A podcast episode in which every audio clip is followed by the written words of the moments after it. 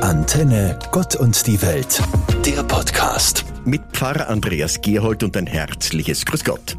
Bei allem Kerzenschein und Keksdüften, noch ist Vorweihnachtszeit.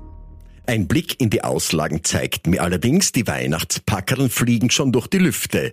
Weihnachtsfrauen und Weihnachtsmänner, Puppen und Echte zaubern Weihnachtsgaben aus ihren gefüllten Säcken und verbreiten Freude bei Kindern. Bei den Erwachsenen bin ich mir da nicht so sicher. Fakt ist, Weihnachten ist schon da. Nicht erst am heiligen Abend, dem vierten Adventssonntag. Noch ist Vorweihnachtszeit und am dritten Adventssonntag sollten doch die drei Kerzen am Adventkranz und die kleinen Gaben des Adventkalenders reichen. Das ist meine eigene persönliche Meinung, die ich allerdings schon mit einigen Personen teile. Deren Adventprogramm ist überhaupt ganz reduziert. Ein Adventkranz, ein Kalender mit Bildern hinter den Türchen und das war's. Immerhin, das Türchen des 24. Dezember ist das größte. Dargestellt ist die Krippe, mehr nicht. Eigentlich ganz wertvoll, so eine klar definierte Vorweihnachtszeit. Für die Kinder nicht immer einfach, weil, ja, die anderen, die haben ja viel mehr. Die Eltern bieten aber ein feines Ersatzprogramm. Vorlesen, miteinander singen, miteinander spielen. Das ist für mich Vorweihnachtszeit. Eine Einstimmung, ein gemeinsames Zugehen auf den heiligen Abend. Nachahmenswert.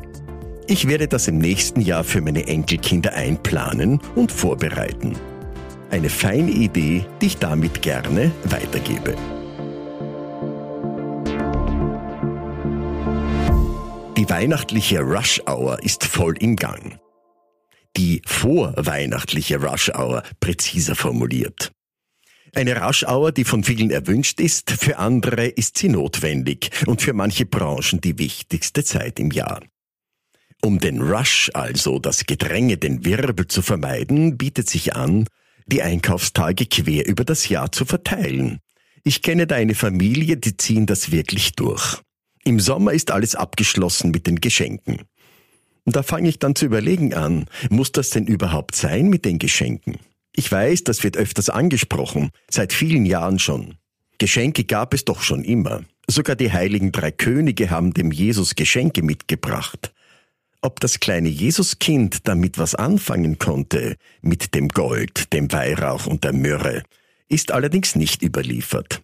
Da ist die ganze Geschichte letztlich doch eine wundersame Legende. Also bleibt ihre Erklärung. Kleine Aufmerksamkeiten waren die drei Geschenke nicht. Königsgaben, das war ihr Wert und ihre Bedeutung. Jesus wird als König verehrt. Was trägt diese Erkenntnis nun für die eigenen weihnachtlichen Geschenke bei?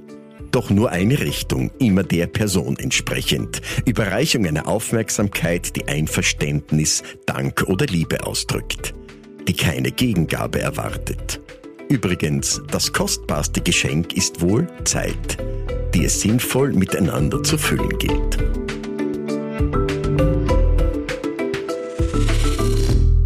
Das nordamerikanische Weihnachten hat uns fest im Griff. Knapp dahinter das schwedische, gefolgt von den Gleichgültigen, die nach dem Motto leben, egal welches Weihnachten, Hauptsache Punsch und Geschenke. Ganz weit hinten angesiedelt die Verweigerer. Ein hübsches Ranking. Wozu das gut sein soll, habe ich mich auch gefragt, aber keine Erklärung gefunden. Was oft vergessen wird. In Nordamerika und den angelsächsischen Ländern kommt kein Christkind, sondern der Santa Claus. Und zwar am 25. Dezember mit den Geschenken. Am 24. Dezember wird der heilige Abend, das Christfest, begangen. Im Freundeskreis in einer Kirche als fröhliche Feier. Und am 25. dann die Geschenke. Eine feine Einteilung, finde ich, von der ich mir vorstellen könnte, sie auch bei uns einzuführen. Der Santa Claus ist ja schon da. Er leuchtet aus Schaufenstern, klettert Hausfassaden hinauf Richtung Kamin und bereitet auf den 25. Dezember vor. Da braucht es bei uns schon ein gewaltiges Umdenken, dass der 25. Dezember der Tag der Geschenke wird. Einige gibt es ja, die mit dieser Tradition leben, weil sie aus Ländern kommen, in denen so gefeiert wird oder die sich ganz bewusst daran halten. Für mich weiß ich noch nicht so recht. Und ich werde das mit meinen Kindern und Enkeln besprechen. Am besten am 26. Dezember. Da brauchen alle einen ruhigen, ausgleichenden Tag.